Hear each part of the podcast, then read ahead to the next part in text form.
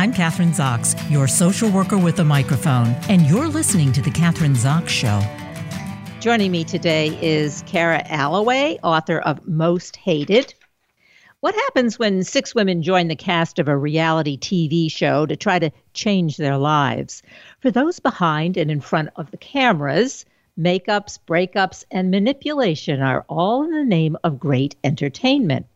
Real Housewife of Toronto, former Allure magazine editor and reality TV show producer, Kara Alloway, is the go to expert on reality TV, giving viewers an inside look on all things Real Housewives all around the world as she brings readers the inside perspective of someone who has been the reality TV villain and survived.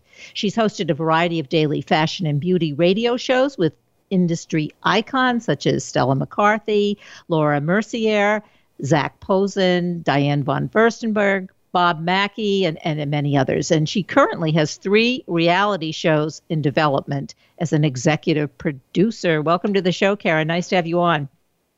Thank you so much for having me. So, why do you think people are so interested in reality TV shows? Uh, I think the Ooh. first one, yeah, the first one was in the 70s. I can't remember the name of it, but uh, that was the beginning, and it's taken off ever since, right? Like, yeah, well, I would, I would say, don't you think Candid Camera was one of the first reality shows? I mean, I remember my son had to do a paper, and he was saying, "But I don't watch reality television," and I said, "Do you watch a game show? Because technically, that's a reality show." Yeah, that's true. It is. Uh, yeah, I never thought of game shows actually as reality TV shows. You're right. Candid camera, absolutely. Uh, but then things have changed, and even the there are different kinds of reality TV shows today. I, am really exactly. hooked on them. So yeah. Uh, so people, you know there are yeah. there's the docu soap, which yep. in my opinion has replaced the the soap opera of old, and the people feel every bit as passionately about the characters as they did. You know when in the olden days when I remember reading that people would write to Susan Lucci and say Erica Kane, you're a terrible person. And Susan Lucci yeah. would go, but wait, I'm not Erica Kane. But again, that docu soap, it scratches the itch to peer in a little bit of voyeurism at someone else's life and to judge. And I heard a quote recently that said, a judgment is a confession. And it really resonated with me because I thought, isn't that so true?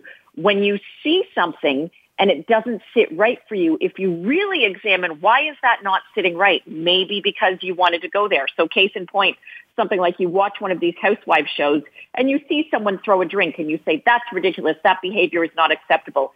Is that maybe because there's someone in your life you would like to throw a drink at, but because of our constraints, we don't do that? Maybe so.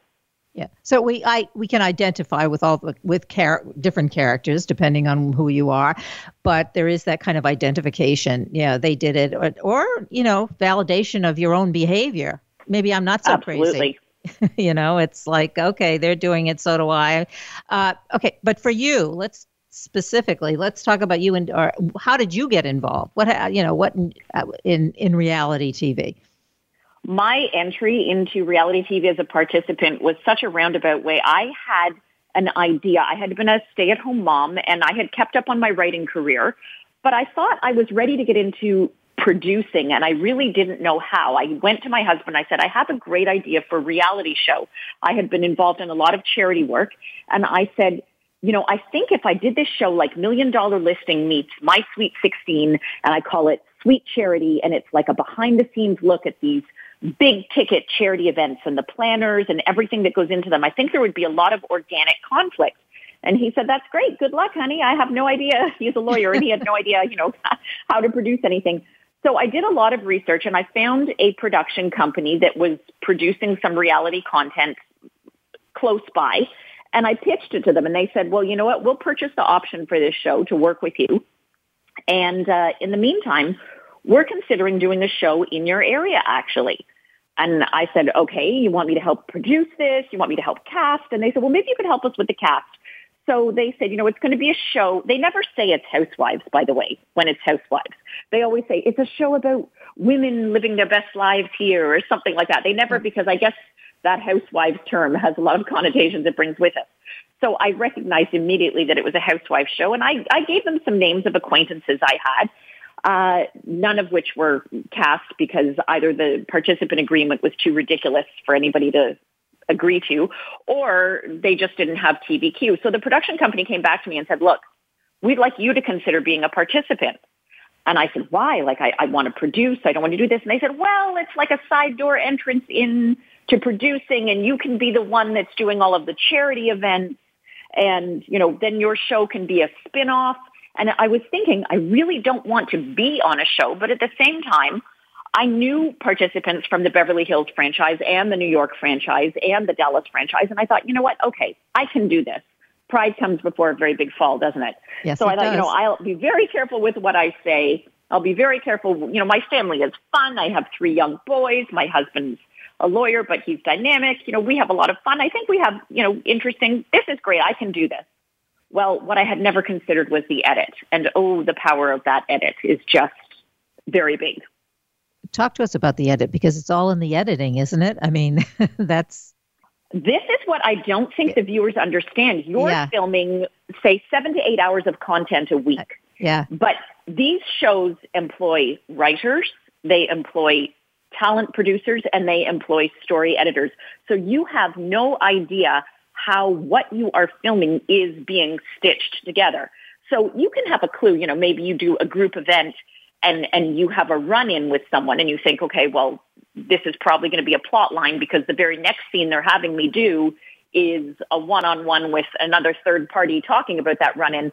But really and truly, you really don't know until the show airs how it will be stitched together and what the narrative will be. And I think that's what the viewer really doesn't understand is, you know, they they they might say like, why would you possibly go back and do this, or why would you do this, or say this to this third party? You have no idea what the story editor is stitching together, and the story editor really is like this Wizard of Oz individual that you never meet that gets this, you know, weekly content delivered and has to weave it together in some sort of story in eight to 16 episodes to tell a tale within that season. So talk to us about your give us a, your experience, your first experience. Uh, you, you know, go doing a show, seeing the edit, and then what? What was and the surprise or whatever it was, or your reaction to that? So it's it's really interesting because people say to me, "Did you know you were going to be the villain?" And I will continually say, "No, I had no clue I was going to be the villain." But before you start filming, you do a psycho- psychological analysis, a profile. It's a very in-depth one. It takes three hours. It's by a company that does them for corporations, for human resources to figure out, you know, where your best fit is, your strengths, your weaknesses. The production company uses this for that very reason to find out, like, what are your hot buttons? What are your strengths? What are your weaknesses? And when we had wrapped filming, I reached out to the company that had performed this and I said, I'd like to see a copy of mine. And they said, sure, no problem. You know, I was the candidate, of course. So they sent it to me, and the very first line said, Kara Alloway has a very high emotional intelligence.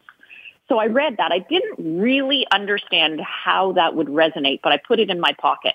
Fast forward a couple years later, I am in a how to cast reality television session with Jonathan Murray, who really is the godfather of reality television. He did the real world. He did the simple life. He is, you know, the godfather. And he says in this session, as, you know, we're all taking notes, your villain should have a dynamic personality, a distinct point of view, and a very high emotional intelligence. I literally stopped what I was doing and went, oh my goodness. So it, I was the villain from before we even started filming because I ticked all the boxes for that. So no matter what I did, I was going to come out with that sort of edit. And there was a lot of you know, there was a lot of instances, they call them gotcha moments when you're as a participant watching it back. For case in point, I hosted a trunk show for dresses at my home and one of the cast members was a plus size individual. So of course I made sure that there were dresses to represent inclusivity for every size at my home.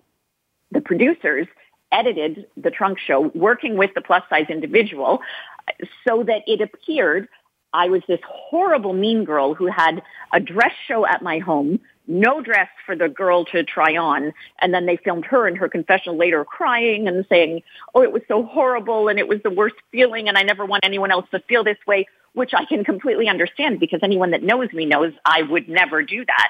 But what happened is this individual then launched a platform being a spokesperson for plus size in the fashion industry. And it became very lucrative for her. And she was able to do, you know, very lucrative um, deals with manufacturers. She did speaking circuits. Uh, she was very good at it, more power to her. But the problem I had was how she accessed that because while her product and her brand was being elevated, my brand was completely denigrated. So much so that I mean, I nobody was calling me for sponsorships, and I think this is what Bethenny Frankel is getting at when she talks about reality reckoning and producers picking a villain. Okay, I'll be your villain, but I'm going to have to have a little bit more compensation because in being the villain, there will be certain sponsors, there will be certain brand deals that will not be available to me. And I think we've all seen that. I'm, I'm not sure if you watch the, the Vanderpump Rules. That's the that's the one you know, we're all using right now as the poster child example. The the girl who was the victim is on Dancing with the Stars. She's got all sorts of brand endorsements. And I know people are saying, yeah, but the, the girl who was the villain cheated on her best friend with her boyfriend. Well, as the curtain is peered, peeled back and we hear a little bit more about the story, well, they weren't best friends and there was more to that story. And of course, the girl Raquel made a terrible mistake. But it's just so fascinating the way the villains in these docu soaps are punished not just socially on you know the social the social media, yeah. but also financially. So, do you have, uh, after your experience or after your first experience, uh, do you have any say now in the editing at all? I mean, can you? I would assume that you do.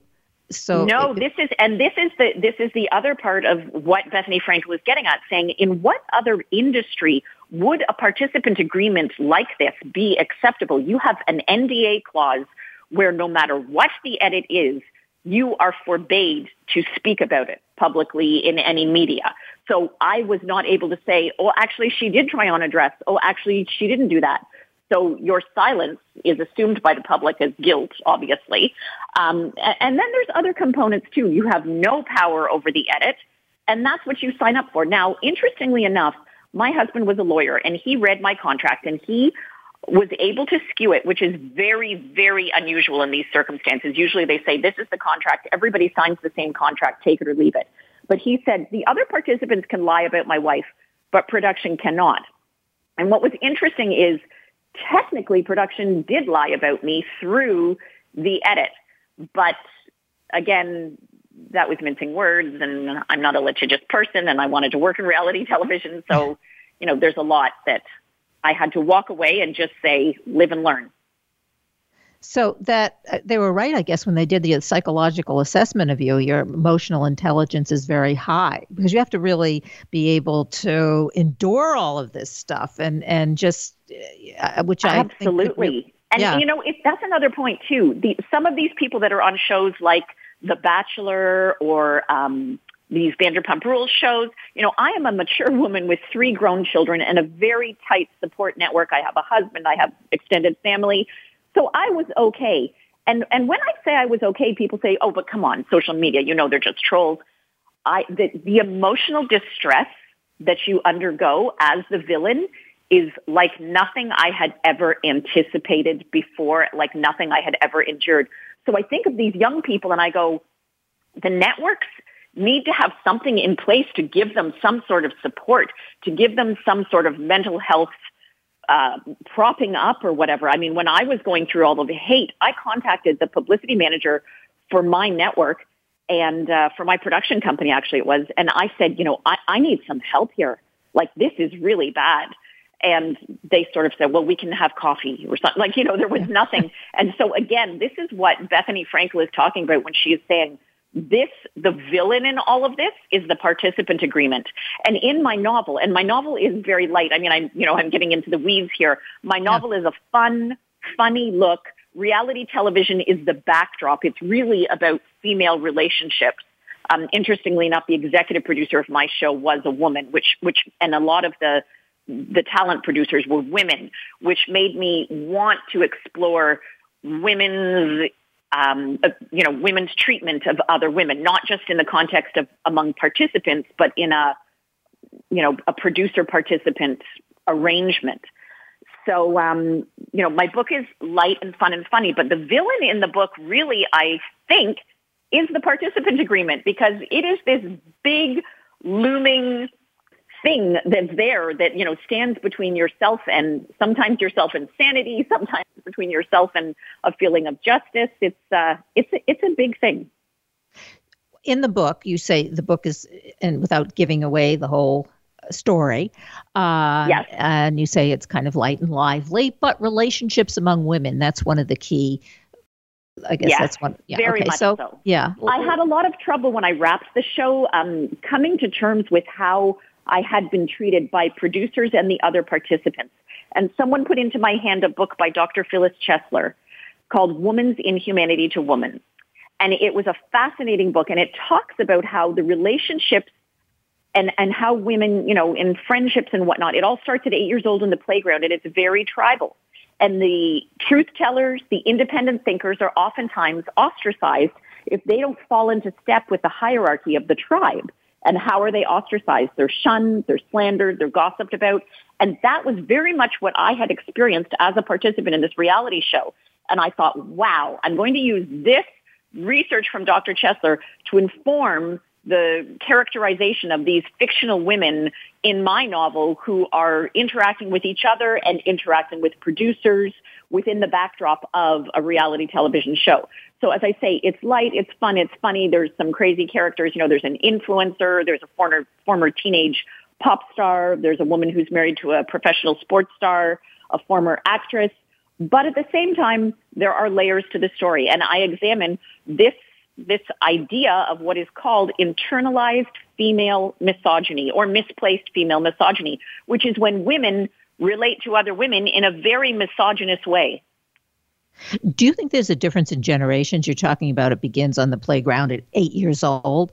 Do you think that, it, for instance, and I'm I often ask this question because millennials, Gen X's, baby boomers, are there any changes, do you think, in, in how women see each other, how they interact with one another, that this misogyny is changing for the better? Maybe the Me Too movement has done some of that? Actually, or, yeah. No, unfortunately, I don't think, I really don't think it has. And it's interesting because Dr. Chesler is, you know, in her 80s. She's a brilliant psychologist. She's in her 80s.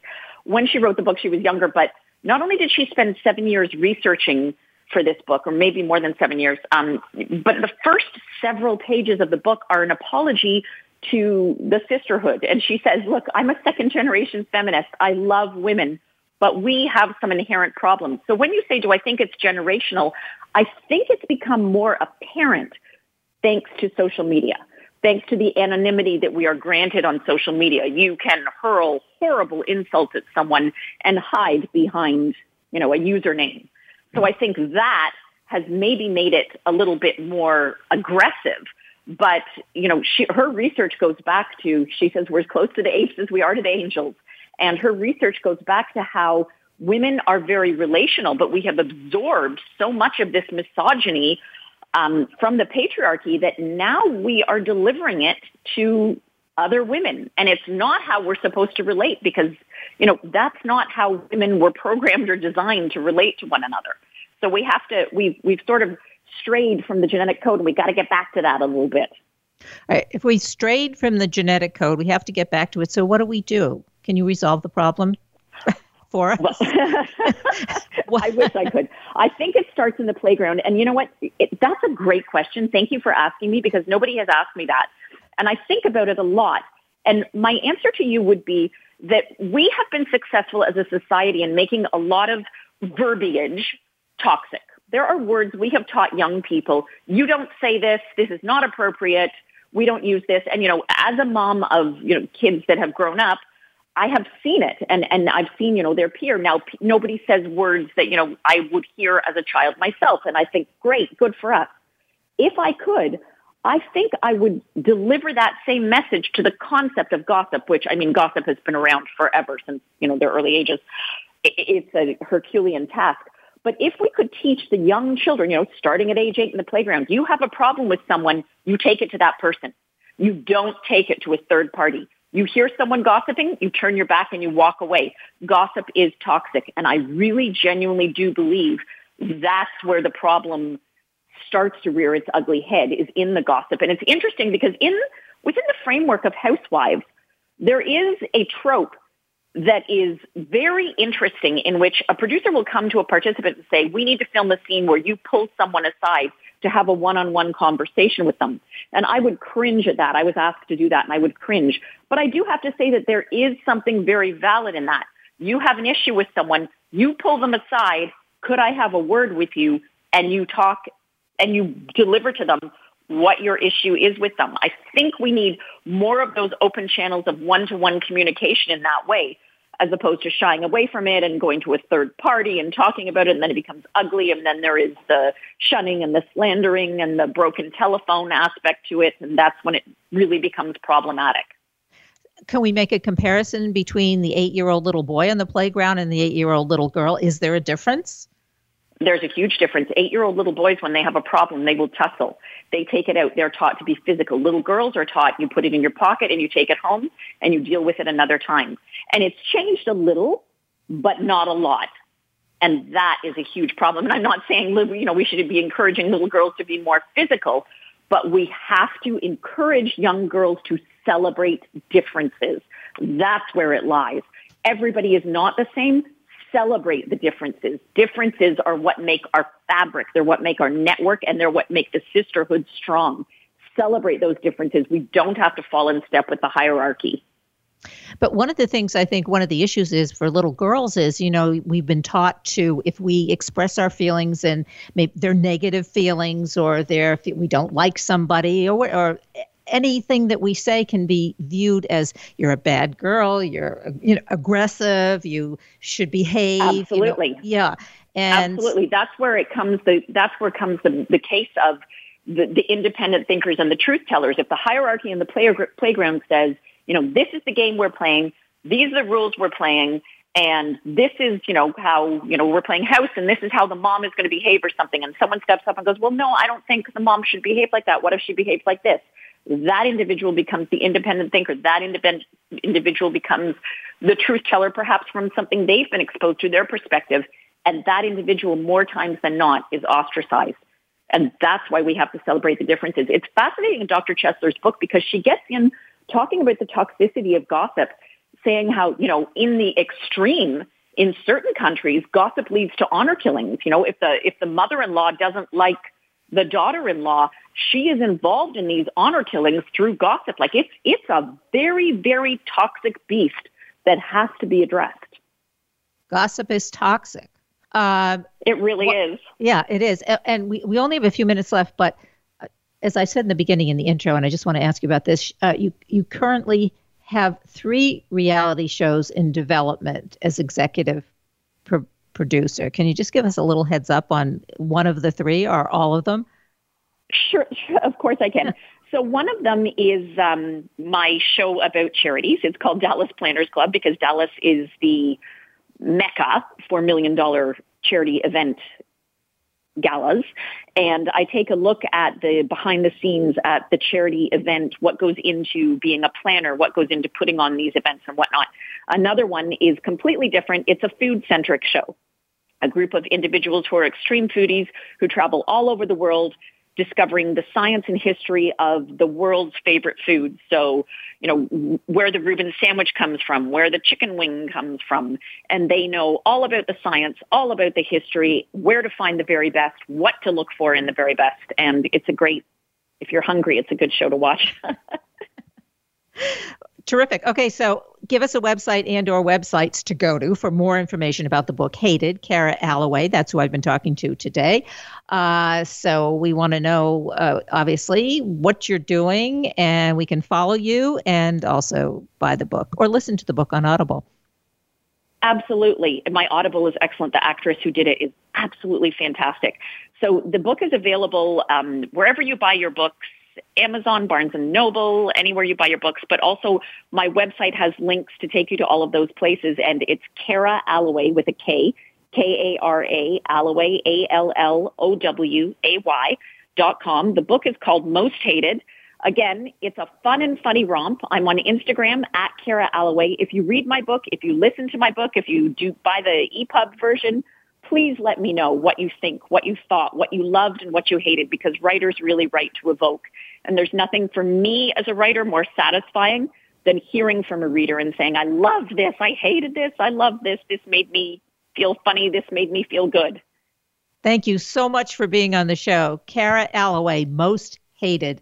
Um, you're not the most hated, but uh, thank you.